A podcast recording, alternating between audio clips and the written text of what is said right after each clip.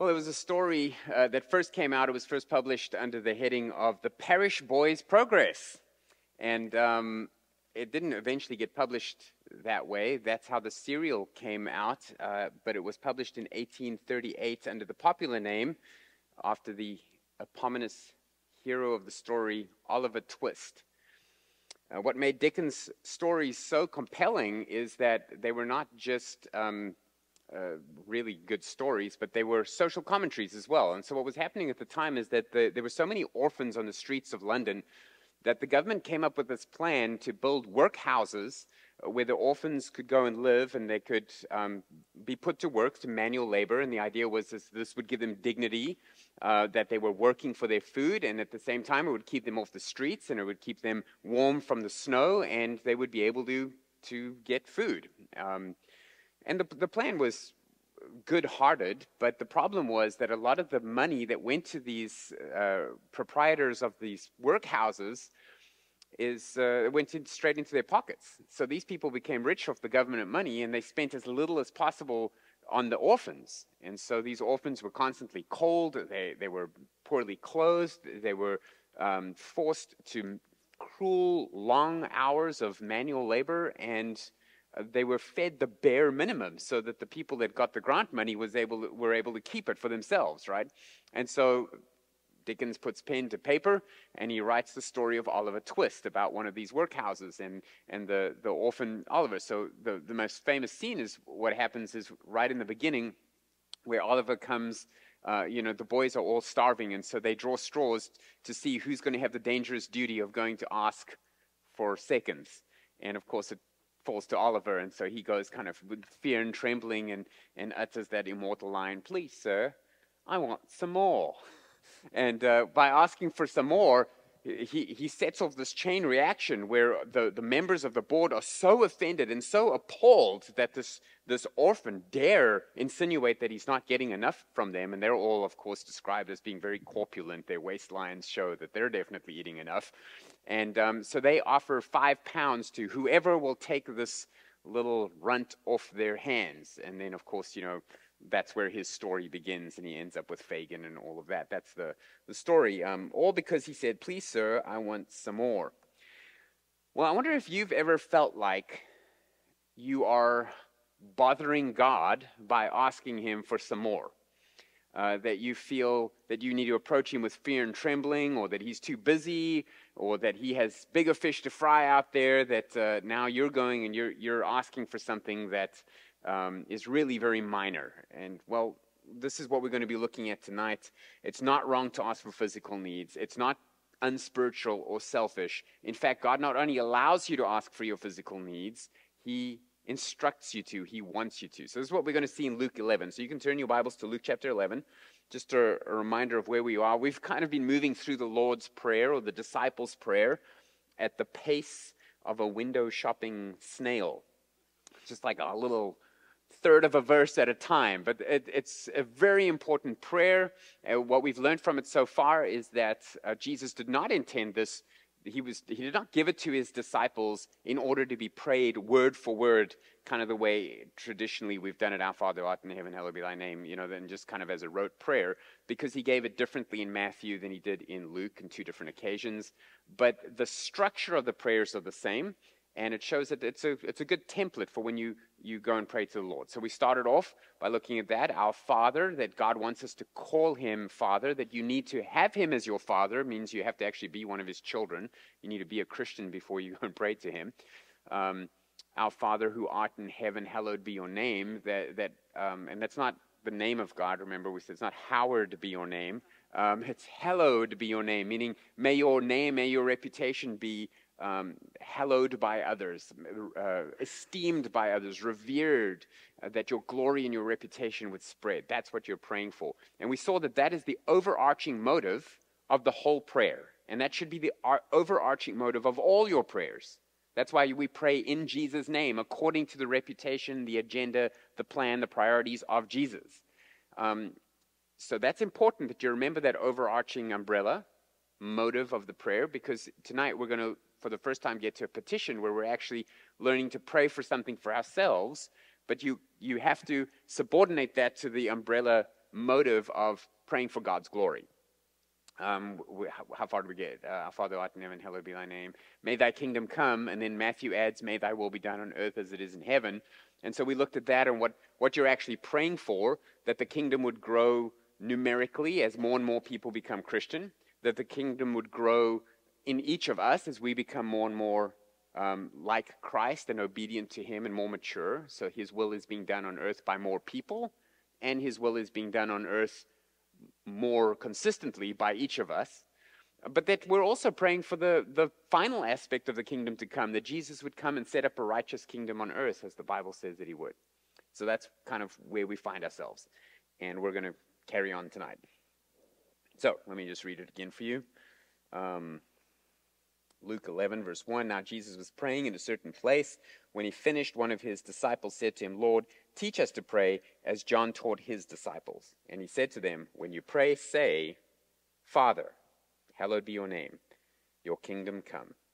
And then he jumps now, um, Luke does, to give us each day our daily bread. So that's what we're going to look at tonight. Uh, three ways to give God glory by asking for your needs to be met, your physical needs three ways to give him glory. One, ask confidently. Two, ask constantly. And three, ask contentedly. So, firstly, ask confidently. Look at verse 3. Give us each day our daily bread. This is a, an imperative, it's a command. When Oliver Twist asked, Please, sir, can I have some more? He was highly afraid of the answer. He was being, he, he approached um, the master of the house with this fear and trepidation. Whereas here, Jesus says, you know, you're praying to your father. This is not the manager of a workhouse. You can come to him, our Father who art in heaven. I have this motive for your glory to be spread. And now I'm getting to the part of the, the prayer where I'm asking for my needs. Notice that the prayer doesn't start with, Dear God, I need a parking space. By the way, may your name be hallowed. It starts with the motive of God's glory and for his kingdom to come and for the, the great grand plan of redemption um, to be done and for people to be saved. And those are our top priorities, and those are the things we should pray about first. But that doesn't mean that we can't pray about the things that we want. So here, Jesus turns the corner in this prayer and says, You can ask confidently that your needs be met. James chapter 1 and verse 5 says, If any of you lacks wisdom, let him ask God, who gives generously to all without reproach, and it will be given him. So if you're in a situation where you don't know what to do, you don't know how to handle this relationship issue, you don't know how to handle what's going on with your kids or in your marriage, or you've got you've got to make a decision about your health, you know, whether to get the surgery or whether to go with the medication, or you have to make a decision about what college you're going to, or who to marry, or anything where you're just like, I, I just don't feel up to making this decision. And you go to God and you ask Him for the need that you have of wisdom. God doesn't say, You're always asking for wisdom. Didn't I give you wisdom on Tuesday already? Just use that wisdom. He doesn't do that. James 1 5 says, If you lack wisdom, ask God, and He gives generously the NASB says liberally, I think, without reproach. There's, there's no scolding. He loves it when you ask him for wisdom because he knows that you need it. Hebrews 4:16 says, "Let us then with confidence draw near to the throne of grace, that we may receive mercy and find grace to help in a time of need." So this is talking about the need for wisdom. He gives liberally. He doesn't reproach you. He's generous. Now it's talking about the, the spiritual need that you have of grace. You can come confidently in both of these cases. If you need something from God, you come to Him confidently, knowing that He wants to hear from you. I, I can just tell you as a dad that when you buy your kid a Lego set, it's so fun to see them playing with it, but then you start watching them and how they're getting it wrong and they're getting frustrated and they're banging it, it's not working and everything. And you start getting frustrated and then they ask, Dad, can, I, can you help me? And you don't say, No, I got you that Lego set. You do it on your own. No, it's wonderful. Of course I can help you. This is now we can do it together. And let me see. And then you just quickly do what they can't do because their little fingers are too small. That's how God is with us. Yes, He gives us something to do. And as we're doing it, He wants to be involved. And so when, he, when you need help and you ask for help, he's like, Good, thanks for asking. I'd love to help. I want to be part of this. This is why I gave it to you. Our relationship is what's important, not the Lego house. So if you need wisdom for something, ask him, and he'll give it to you. If you need grace for something, come with confidence Jesus died on the cross to make it okay for me to step into the presence of holy God, and He's not offended by my sin because my sin has been paid for by Christ. And I'm clothed in the righteousness of Christ. So I can now boldly come before Him. I love knowing that I'm not bugging God when I'm asking Him for something. I'm His child, He wants to do it. Have you ever seen that picture? Um, it's just such a great photograph of John F. Kennedy sitting in the Oval Office at the Resolute desk, the famous desk. And in the picture, there's little Teddy Kennedy as a kid playing around under the desk.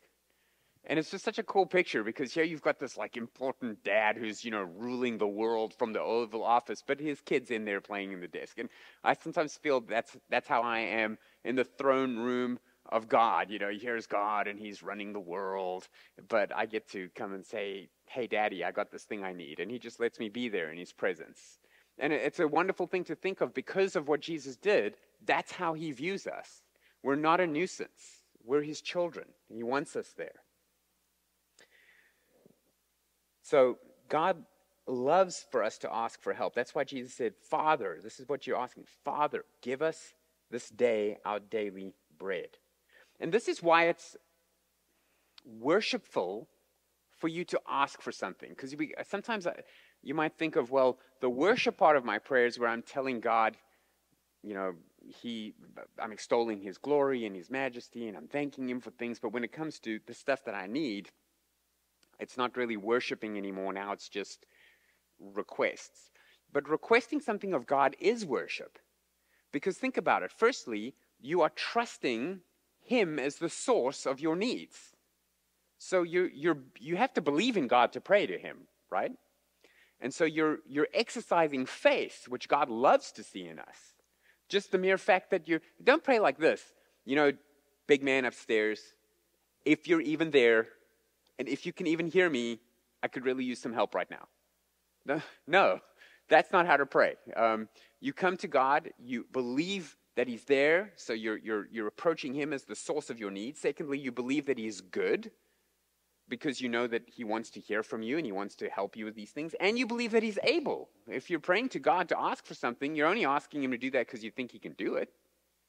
And so it's worshipful because you're exercising faith. You're exercising the faith in Him as the source, as the goodness, and that He's able. James 1 17 says, Every good gift and every perfect gift is from above, coming down from the Father of lights, with whom there's no variation or shadow of shifting. Every good gift, James 1 17. My friend um, Jack Hughes, he's preached here before, he makes um, fly fishing rods as a, as a hobby. And he puts Bible verses on them, and he's, one of his favorite rods is the one, and it's got that reference on there, just to remember that when he pulls in a fish, every good and perfect gift is from above. Um, I don't know what the fish thinks about that, but for him, the fish is the good gift that God has given him. God is always generous, God is always good, and he's always loving. Psalm 34:10 says that the young lions suffer want and hunger, but those who seek Yahweh lack no good thing. Those who seek, there's, there's two categories of creatures in this world those that are God's children and come to Him and lack no good thing, and everyone else is kind of fending for themselves, including animals, the young lions.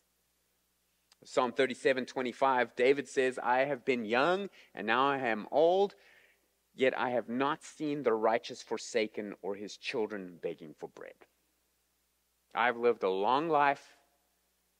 I've seen a lot. I've been, you know, he, he was chased by Saul. I've been in the wilderness. I've been on the run for my life. I've had my own children turn against me.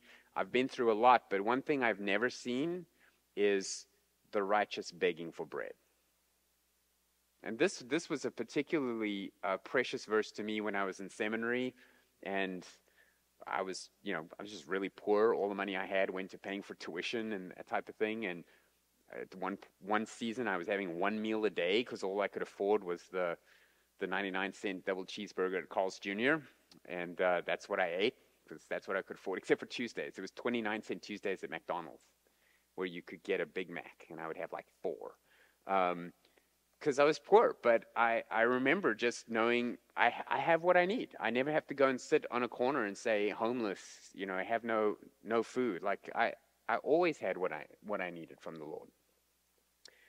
And so just like a good father does, God takes responsibility for his children. Now at this point you might have this question. If this is true, does that mean that there are no hungry Christians anywhere in the world? And unfortunately, no, that's not what that means. Um, sometimes even Christians go hungry, but there's a reason for that. It's most often because they are being persecuted. So part of their persecution is that they have been stripped of their physical needs, and, and sometimes even that leads to death. Um, I met a number of these Christians when I went on a, a missions trip to Egypt, and we went to train pastors in the underground church and that. And one of the things that we did is we went into the city dump in Cairo. And it's a really fascinating thing. There's a whole church in there, a church in the cave, they call it. You can Google it and go and see, but it's right in the middle of the city dump. So in Cairo, there is no um, waste collection system. Every day, you take your trash to the curb and you just leave it there. And Cairo is a massive city with millions of people. And these people just dump their trash, not in bags, just out there. And then before the sun comes up, sort of like 4:30 in the morning, the Christians come out. Because remember, it's, in, it's a Muslim country and Christians are persecuted. The Christians come out and they collect. These are Christians that can't get jobs because uh, in, in Egypt, your religion is printed on your ID card. And if, it, if you're not Muslim, you can't get hired for any job. So these Christians live in the city dump. And they come out in the morning, and the reason that the, the country doesn't drive them out and persecute them too badly is because they need them, because they collect all the trash. And they take it to the city dump, and the different families come together and they sort the trash. So we went and saw this. We went into the dump and we went and met these people, these Christians, and you meet the family that collects the milk bottles, you know, the plastic milk bottles, and there's the family that collects all the string, and there's the family that collects the, the cans, and the family that collects all the organic stuff that they then go and sell to the shops that turn it into fertilizer. And, and there's like a whole system, and the whole, the whole country runs on this unofficial idea that, don't worry, the Christians will pick up the trash. And so you're standing in this, and it smells. I mean, they don't smell it because they live there. And they, they, they, by, live there, I mean they have, they have rooms that they build in the dump. And they have a church there. And they can worship freely there because nobody wants to come and kill them because then who's going to pick up the trash? So they're not going hungry. It's not a way I would want to live. Do you want to live that way? And these are our brothers and sisters. We're going to see them in heaven. They're going to have bigger houses than us in heaven, I'm pretty sure. But God's still looking after them, even in their persecution. Sometimes there's hunger because the dominant religion in the country prevents the people from using the resources that God does give them. So God is answering the prayer and giving people food, and then the dominant religion is stopping that. And one example of that is India. In India, there's massive hunger, but there's also an overpopulation of cows. Because in Hinduism, you're not allowed to kill cows. It's the sacred cow. You've heard of that? So it's a vegetarian religion. You can't kill cows, but people are hungry. And so they have to feed the cows to make sure that the cows live, so they don't have money for the, they don't have food for the, the people, and the people can't eat the cows. I mean, that's just taking your vegetarian one step too far, right? Um, or sometimes there's, by the way, there was, somebody did a calculation. There are enough cows, sacred cows in India, to open one million McDonald's stores and, and feed everyone through that. Uh, it's not great food, but it's better than nothing. Then um, sometimes there's a, a famine caused by unbelievers' sin that affects believers. That's another reason people go hungry. An example of that would be um, Zimbabwe. Zimbabwe is a, a country that um, borders South Africa, just to the north. And Robert Mugabe was a dictator um, for many, many decades, my, as long as I can remember growing up. And um, he was just an extremely wicked man, and he took all the money in the country for himself, and it caused a widespread famine in the land where a lot of people had to flee Zimbabwe and go down to South Africa. So we had lots of friends that fled Zimbabwe because there was no food there. Because he, that, that one unbeliever's effect was driving people to starvation, etc., etc., etc. I mean, you can think of Stalin and the way he starved uh, the Russian population. And so sometimes there is hunger, but it's, it's not because God isn't providing the food, it's because there's some sin that's involved there. Now, most of us, we don't have those problems in our faith. Our, most, our problem isn't that we're worried about our, our next meal. We're worried about retirement. We're worried about many years from now that we'll be able to live at the level of the lifestyle that we've grown accustomed to. So that's a very different battle that most people in the world are fighting, right? But is it true that your next meal is safe? Or is it true that your next meal is still something you need to depend on God for. Know, we feel like our next meal is safe, it's going to come no matter what, because it's in the fridge at home. It's leftovers from my previous meal, right? Or whatever it is. But there's a lot that could go wrong between you and your next meal. And you need God to protect that and to provide that for you. And you think, well, I, I, I know I'm, I'm safe because I have, not only do I have my job, but I've got my savings and my investments and my insurance and all of that. Listen, That is folly if you put your faith in that stuff. That stuff can disappear overnight. It's not easy to work if you can't breathe. God gives you your breath. God gave you the education that you have to get the job that you have. God gave you the connections that you have. He gave you the ability to work hard. Anything that you think you did to get your situation where you can provide for your next meal, God gave you all of that to get you there. And you need to thank Him for it, and you need to ask Him to sustain it because He can take it away at any time. I'm reminded of the, the movie Shenandoah. Um, came out in 1965. There's a scene in Shenandoah with Jimmy, you know, Jimmy Stewart. He's the actor in it, and um, it's, set around the time of the American Civil War. And uh, there's this farmer, Charlie Anderson, who is bitter at God, and he's sitting at his table with his seven children, and they're about to eat dinner, and one of the kids reminds him to say grace, give thanks for the meal. And so the farmer says, Lord, we cleared this land, we plowed it, sowed it, and harvested, we cooked the harvest. It wouldn't be here, and we wouldn't be eating it if we hadn't done it all ourselves. We worked dog bone hard for every crumb and morsel. But we thank you just the same anyway for this food we're about to eat. Amen. Just a sarcastic, ungrateful prayer. I did all this work to get this food here. So what am I actually thanking God for? But those are the words of an ignorant fool. There is no way he could have harvested anything without the energy and the health and the life essence that God was giving him every single day. And it's the same for us. So don't put your faith in the fact that your refrigerator is full or your deep freeze or your pantry or your bank accounts. You need to go to God and be thankful for what you get every single day. Make a point of going to God with all of your needs and ask confidently. Now you might say, well, what if I've my whole life I've always had everything I needed? Well, that brings us to our second point. Ask constantly. So in verse 3, he says, Give us each day our daily bread. Each day, according to the day's needs. Not yearly. We don't pray in January 1st, please God, provide for me this year. Amen. That's not, that's not how God wants, that's not how Jesus taught us to pray. They went to Jesus to teach us to pray. Pray every day for your needs, constantly. This is why God designed human beings to get hungry daily.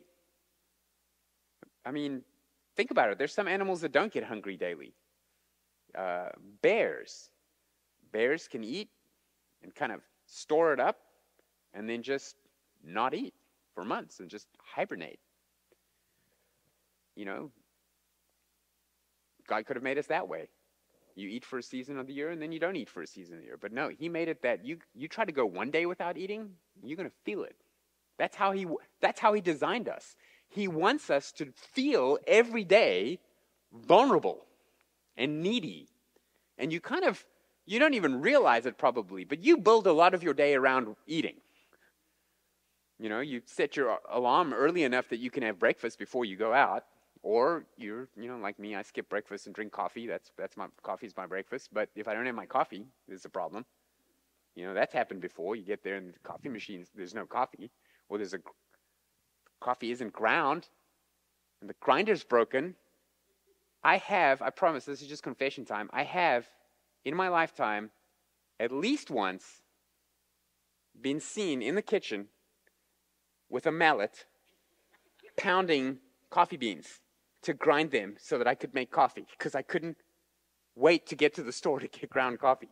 I mean, how are you supposed to go there if you're not even awake yet? Anyway, you you build your whole day around when you're going to have lunch, what you're going to have lunch, what you're going to have for dinner. You're uh, planning things, and God designed us this way. So Matthew six thirty four, Jesus said, "Do not be anxious about tomorrow, for tomorrow will be anxious for itself. Sufficient for the day is its own trouble." God wants us to to have to deal with today and need him today and pray to him today. Otherwise, he could have made us like a ship that, you know, you fuel a ship for three months and it doesn't have to get fuel again. Well, we can't do that. Focus on one day at a time. It makes you more productive, it makes you be generous, and it helps you overcome worry. If you focus on today instead of tomorrow, well, if I share this with this person, I'm not going to have enough for tomorrow. No, God says, I want you to focus on today. Don't worry about tomorrow. That'll help you to be generous with other people today. How much of your giving is curtailed by your fear that if I give now, I won't have what I need when I need it? And God says, No, no, no. I just want you to deal with one day at a time. Pray for your daily bread. 2 Corinthians 9 6 says, Whoever sows sparingly will also reap sparingly. Whoever sows bountifully will also reap bountifully. Each one must give as he's decided in his heart, not reluctantly or under compulsion, so that no one should force you to give. For God loves a cheerful giver. And then this great verse, verse 8 God is able to make all grace abound to you, so that having all sufficiency in all things at all times, you may abound in every good work. So, what Paul's saying in 2 Corinthians 9 is that if you you lay you leave it all out on the court. You know, you you you put it all out there. You you give what you need to give. You finance what you need to finance in order to do the work of the ministry, and he will make sure that you have what you need in all abundance at all times so that you will always have what you need to do every good work. Now, sometimes people struggle financially, and it's sometimes because they have mixed up their financial priorities. They have sowed sparingly. They have not been able to do what God told them to do because they've spent their money on the wrong things. And so verse 8 says, God is able to make grace abound to you. But you do need to ask constantly. And what happens is people, rather than focusing on today and the needs today, they focus on what they want today that God hasn't provided yet. And they don't want to wait until God provides, they want it now. And a lot of places in the world, and a lot of times in history, that's just called tough luck. You know, you want something now, you don't have the money for it, tough luck. You just have to wait. But now, and especially where we live, you want something now and you don't have the money, no problem. You just swipe a credit card. And they will give you credit cards. They'll just, they'll just hand them out. They don't care if you can pay them or not and you can just buy whatever you want right now. And some people think this is fantastic. I, I, I want this, I need that, I wanted some more of this. I'm just going to go into debt. And then at some point in their life, they are in need. And then they'll sometimes show up at the church, or come to my office. Why is God not providing for me? Doesn't the Bible say that God should be providing for me? And then you sort of, oh man, I, I don't know. I've, I'm not that old, but I've been young and now I'm sort of middle age. I've never seen the righteous begging bread, and now you're here in my office begging for bread. So let's just have a look at why God hasn't provided for you. Has He really not provided for you? Because you would be the first person in history. And then you see, oh, wait, no, God provided you very lavishly and you still overspent and went into debt and lost a lot of your money because of trying to get more money and not being content with what you get, got, and so you put it in investments that went south, or you've been spending so much of your money on interest because you got all your stuff early, or you've now got all the stuff in debt that you don't actually need, so the things that you do need, you don't have any money for. Now you're begging for bread. Friend, that's not God's fault. That's not God's fault. If God gives you what you need and you spend it on something you don't need, and then you complain that you have need, you've misinterpreted the situation, not God. Some people say, Well, I wish I could give to God's work, but I can't afford it. Sure. What they mean is, I now can't afford to give to God's work because of all the stuff that I've committed to spending for myself. Now I don't have any money at the end of the month because I got all these bills. What are your bills? Credit card bills. For what? Clothes.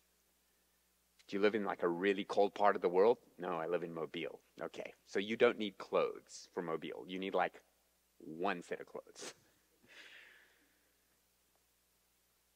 When people who say, well, I can't afford to give to God's work, is like saying, if I obey God and give generously like He wants me to, then He will not provide for my needs. That's just not what, that's the opposite of what the Bible says. So be obedient and be generous and responsible and ask constantly for provision. Now you might be asking, well, what about when you want something that's not a need? Is that okay? Is it okay for a Christian to want, okay, so I don't need a nicer car or a nicer watch or a whatever, bigger house, but I want one. Is that okay for me to want? Well, that brings us to our third point. So we've looked, ask confidently. Give us each day our daily bread. You're talking to your Father. Ask constantly. It must be each day that you check in with God for your needs. But thirdly, ask contentedly. So verse 3 says, Give us each day our daily bread. Now let's first focus on the word bread. Bread in this verse is what we call a metonym. Now, try to remember all the way back to high school English. Um, a metonym is a figure of speech that we use all the time where one aspect of what you're talking about represents a larger aspect of what you're talking about. So, for example, if you know, men, if you go and ask um, for your girlfriend's hand in marriage, you go and ask the father for, your, can I have your daughter's hand in marriage? He doesn't say, oh, I'm glad you just want the hand because you're not getting the rest of her. You know, it's like, no, the, if you take a hand in marriage, that means you get all of her, right? You know, or, you know, the White House released a statement. Well, what, what do you think the government thinks? Well, no, the White House is a metonym for the rest of the government as well. Okay, so you, you understand that. So when he says here you're praying for bread, bread is a metonym for something. It's, it's a small part of something, and it's what's it referring to? Well, bread refers to your physical needs, the needs, the things that you actually need. We even do that today in English. We say the, the person in the family who is the one that is earning the money that supports the family is called the the breadwinner. Yeah, the breadwinner. But it's linked to the word daily, and daily is a little trickier to understand. Bread's easy, you're praying for your physical needs. But the word daily, and I, I checked six versions, um, English versions, and they all use the word daily. So whatever version you have, it says daily bread. But in the Greek, it doesn't say daily bread. It says, it's an interesting word, um, epiousia, which comes from two words. I'll teach you a little Greek here. Epi just means around, like an epidural is anesthetic around the dura. Um, so epi means around, and ousia means essence. We get the word essence from it, or essential. So when you're praying for epiousia bread, what you're praying for is the, the food and physical things that I need around my essence to help me survive. The things that I need, things that are essential for life, you could say. So a good translation would be give us this day our essential needs. That's what you're praying for. So it's not just food. Of course, food's part of that but your clothing and your, your where you live and and if you need transport to get to your job so that you can buy clothing and, and shelter and food That's all part of it. Those are all part of your essential needs. There's some parts of the world you don't need a car. In some parts of the world, you do need a car. One of California, if you don't have a car, you die um, because every single thing is a 45 minute drive away from wherever you are. Um, and here, I mean, you can't take a skateboard to any place in Mobile. You need a car. So that's okay. So when you're praying, that's what you're praying for. It's okay to pray for a car. I mean, you know what I mean? Uh, to pray for your needs to be met, whatever that is. That may, may include transport. So that's what you're praying for, your, your epiousia, your, your, your essential needs, so that you can live a life that is sustained all of, with all of its essence. But what's excluded from that is luxuries. It's okay to have luxuries, but that's not what you're praying for. Because God can strip you of all of your luxuries and still be faithful to his word, saying, I'll take care of your essential needs. And so it's very important for Christians to understand the difference between an actual need and a want. And you can ask God for your wants, but if he says no, don't sulk about it. And you can ask him for your needs, and he never says no. So if you're asking for something and he's saying no, guess what? You don't need it. You don't need it. So the key to asking for your physical gifts is contentment and asking contentedly. Don't ask God to feed your covetousness for more and your greed for more. Ask Him to give you what you need, your basic needs. Now, what tends to happen is people just go into debt, then they can't make ends meet, and then they pray for help, and they wonder why God doesn't answer. God already answered before you prayed, and you ignored His provision. So He gave you enough, but now you've used it to go into debt, and now you have needs, and God doesn't reward sin and folly. People keep thinking, okay, well, I've done this bad thing now, and I've got myself into debt, but surely it's God's job to bail me out that would be like rewarding you for your folly. And Proverbs 14 24 says, The crown of the wise is their wealth, but the folly of fools brings poverty. The crown of the wise person is his wealth. You don't crown the fool in his folly with wealth. That's counterproductive. Then nobody would try to be wise with their money. Proverbs 21 17 says, Whoever loves pleasure will be a poor man. He who loves wine and oil will not be rich. Don't worry, that doesn't mean you can't cook with olive oil. Doesn't mean you can never have a glass of wine, but this is what it says. He who loves wine and oil, and wine and oil again are metonyms for the food that you don't actually need but's really nice. You don't actually need wine and oil, but if you love the good stuff and you spend all your money on the good stuff, then eventually you don't have any money. And then you don't have any good stuff. So, what you need to do is learn to balance that. Make sure that you've always got money for what you actually need and spend a little bit on the good stuff but make sure you've got what you need. If you love pleasure, you, you will be a poor man. So that doesn't mean you can't ever enjoy yourself. What he means is if you love pleasure rather than the hard work and sacrifice it takes to actually make money.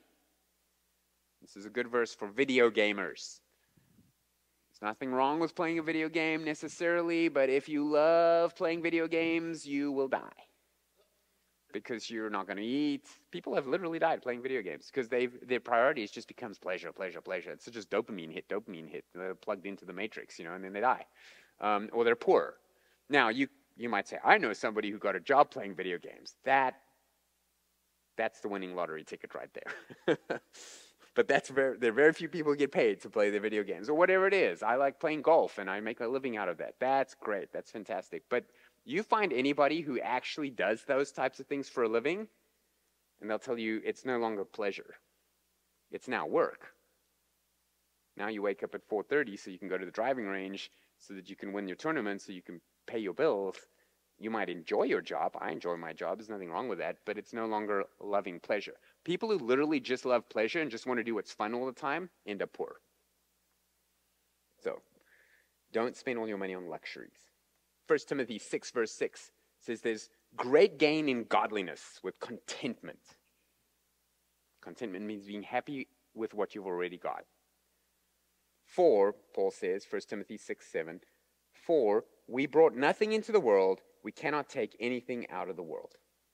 But if we have food and clothing, with these we will be content. And with clothing, you can throw in housing there too, like shelter from the elements that can kill you. You got food to sustain your life, you got shelter to keep you alive. That's what you need. Every single other thing that you own is a bonus. And God loves giving us bonuses. Don't feel bad about it, enjoy it. But don't think you need it. And don't cry when you lose it. I always talk about the baby, what babies come with. I mean, just, it was just such a crystallizing moment for me when, when we had our first kid. And you, you know, when the kid comes out, as you know, obviously, they come out with nothing.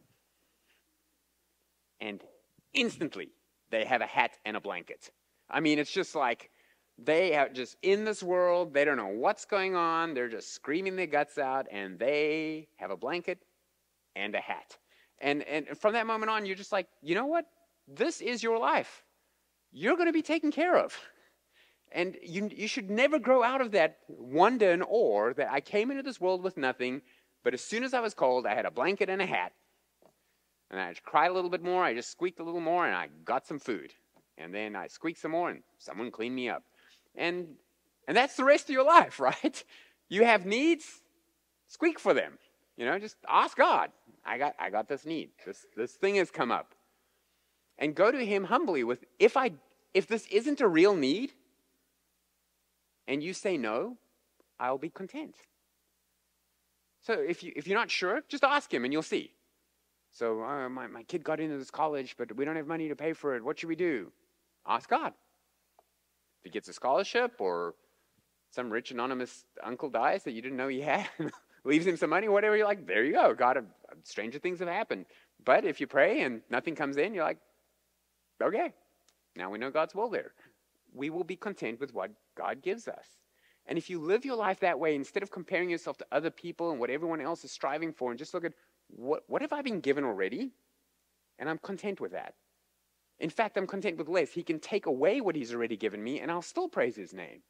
Because I know one thing's a fact he's never going to take away so much that I can't live and praise him.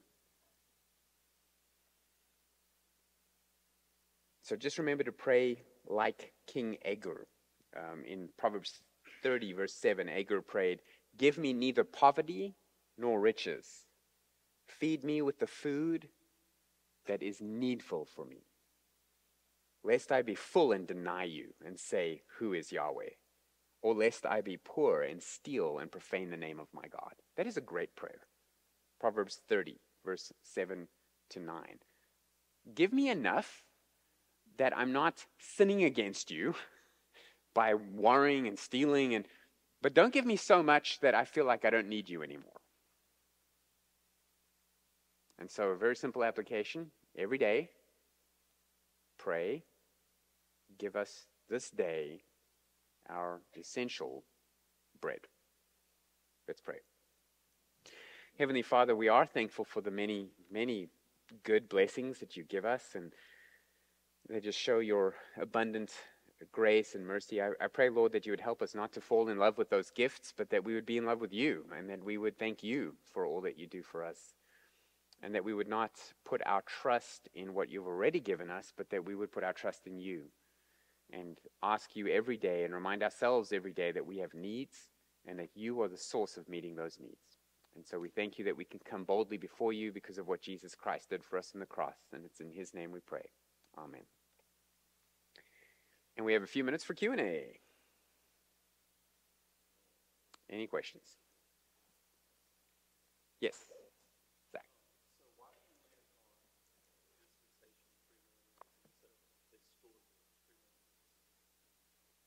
Did what was the first part of the question? Why? Oh, why do I land on? uh, so the question is, why do I theologically land on premillennial dispensationalism rather than historic premillennialism? That's what you're asking? Um, because of the promises to Israel is the short answer. So, okay, just to explain that if, if you're unfamiliar with the terminology. So, um, dispensational premillennialism is something I spoke about in on and was it the Sunday evening sermon or the Wednesday evening, maybe both. Um, it's a theological position. Oh, oh, no, wait, that's also coming up, but that's coming up this Sunday night. I'm, I'm speaking on that too. So it'll be a little bit more clear if you're not sure of those terms. That's what we're dealing with Sunday night. But it's a position that believes that Jesus Christ comes back before the thousand year kingdom that he establishes. Um, but the dispensational part refers to the understanding that God um, still has dealings with the nation of Israel that have not yet been fulfilled. Whereas his, historic premillennialism doesn't have that caveat necessarily. Um, and so, what I mean by that is that there's promises that God made to Abraham and to David as the part of the Abrahamic covenant and the Davidic covenant that apply specifically to people who are ethnically Jewish, Israelite descendants. Um, and they haven't been fulfilled yet. And so historic premillennialism finds a way to fulfill those promises to Israel um, spiritually. And I believe that they will be fulfilled in the future physically and literally. That's a short answer, but hopefully Sunday night will do a bit more justice. Is there a follow up question about that? Historic premillennialism is a, is a good view. It's a, it's a, it's a respectable, yes? Maybe next week. Okay. After the evening sermon, ask a follow up question. Good. Any other questions? Yes.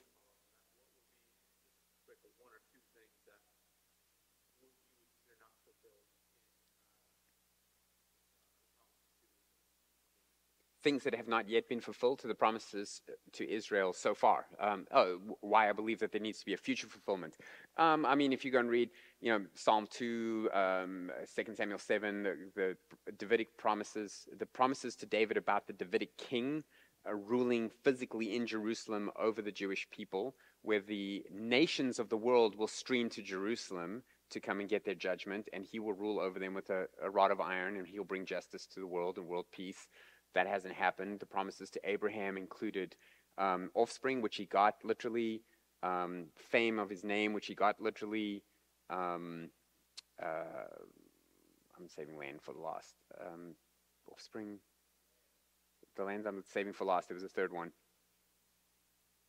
Anyway, um, uh, he gets everything literally except for one thing, and that's the land. Um, the land was given, and the, the dimensions of the land are mentioned, and that's just that's never been, and the, the occupation of land would be permanent. That, well, that's never happened. Israel has never had permanent occupation of that land. Um, and even now, the little sliver of Israel that is the state of Israel is not the fulfillment of that promise because it doesn't go all the way to Egypt. And, and so um, that needs to happen. At some point, Israel needs to be all of Israel and drive out all the pagan nations. And promises in Zechariah 14 of all Israel being saved, and uh, Romans 11 picks up on that. The whole nation of Israel who are alive at the time, at some point, all need to turn to their Messiah. So at the moment, there's just a remnant that believe, a very small portion, which was also predicted in Scripture, that a very small portion would always be believing. There's always some Jewish people who believe in Jesus, but very few compared to how many there are. Uh, because we're now in the times of the Gentiles. So there's prophecies in Daniel. So there's, I mean, there's dozens of prophecies in the Old Testament that haven't yet been fulfilled. And so the one way to explain that is they're all fulfilled spiritually in like a non-literal way in the church. And the other way to explain that is they just haven't happened yet, but they will in the future. And that's that's what I think will happen. Good. Any other questions? Yes, Mr. Capone.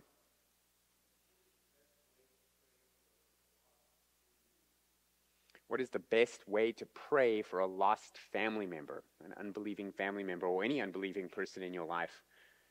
Um, well, because we believe that God is in control of salvation, you can pray directly to God for the person's salvation. So you can pray that God saves them. You can pray that God brings someone into their life to share the gospel. Usually that's going to be you if you know them. Sometimes they don't want to hear it from you, and so God can bring someone else into their life to explain the gospel of Jesus Christ to them, that he lived for them and died for them, um, so that if they put their faith in him, they can be forgiven of their sins. And sometimes, if, if you pray for your, a family member for a long time and, and you know they've heard the gospel and they keep rejecting it, at some point you might want to shift gears and start praying that God would work in their life to bring them to a point where they are willing to accept that and humble themselves. And sometimes that means bringing trials and difficulty into their lives, unfortunately. I mean, that's the testimony of many people that I didn't turn to God until I was at the end of myself and all these bad things happened and I didn't know what else to do. We've heard that testimony a number of times from the baptism, right? So sometimes that's what we need to pray for those people. Does that help? Yeah, good. Any other questions? Yeah.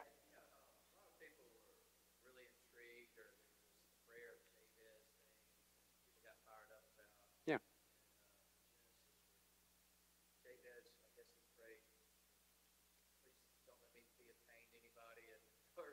about that kind of uh, prayer of uh, make me bigger, make me greater, make me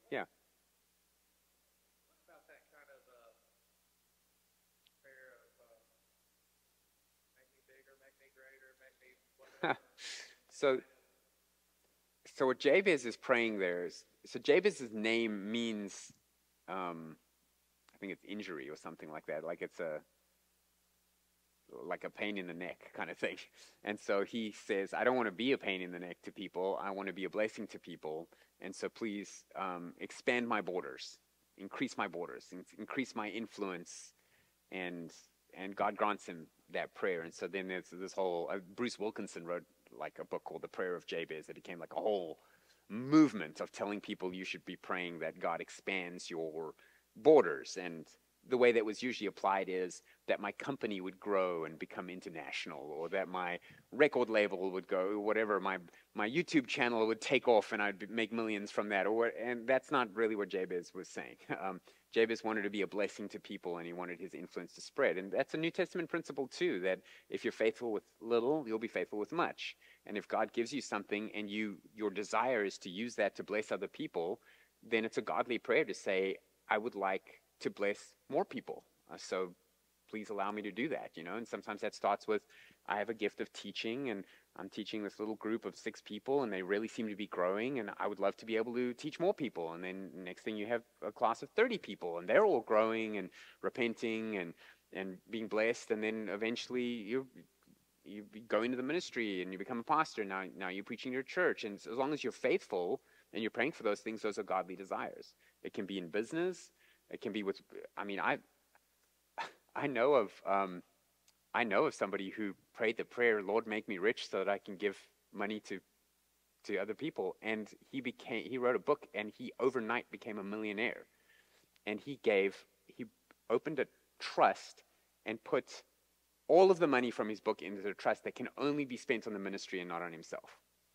And so I'm like, I mean, that might be a frustrating prayer for some people that you've got all this money and you can't even use it on yourself. But but that was a genuine desire. Apparently, that was a genuine motive. He, he wanted to be rich so he could bless other people. So I'm like, you should all be praying that. Just make sure you tithe. Um, I pray that God makes you all billionaires so that you can give to the work of the ministry, right? I mean, if it's a genuine desire and you're actually going to do it for that, yeah, I don't have any problem with the prayer of Jabez if it's done rightly. I just wanted to, nobody's asked this question, but we were talking about it today, and I thought it might be a helpful thing just to mention in my last, my wife's on nursery, so I'll sacrifice her for the greater good.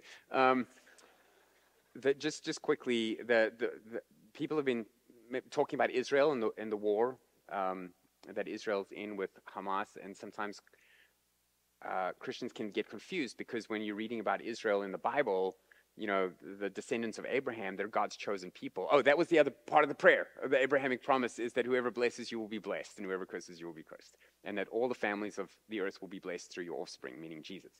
Um, and so people think, well, I don't want to curse Israel, I want to bless Israel, and that's, that's all good. So you should just, in general, never side against the offspring of Abraham.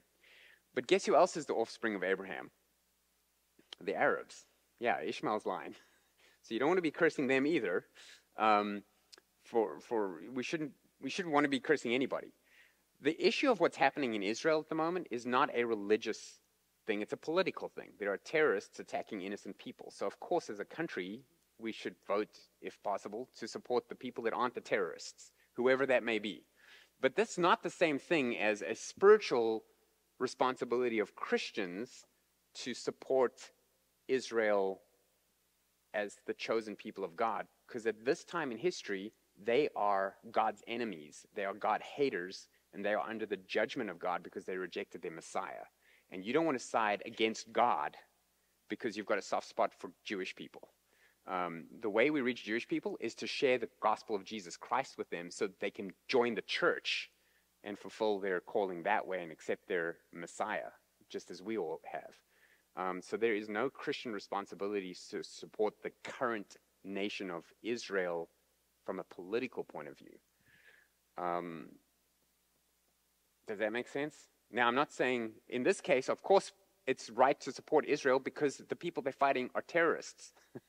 you always side against the terrorists. That's a good rule of thumb, right? Um, so even if these Hamas were attacking Saudi Arabia, I would side with Saudi Arabia because you shouldn't attack terrorists shouldn't attack innocent people. Anyway, I don't want to get too political, but if there's any question, follow-up questions about that, feel free to ask me later. Um, and that's all we have for tonight. Thank you.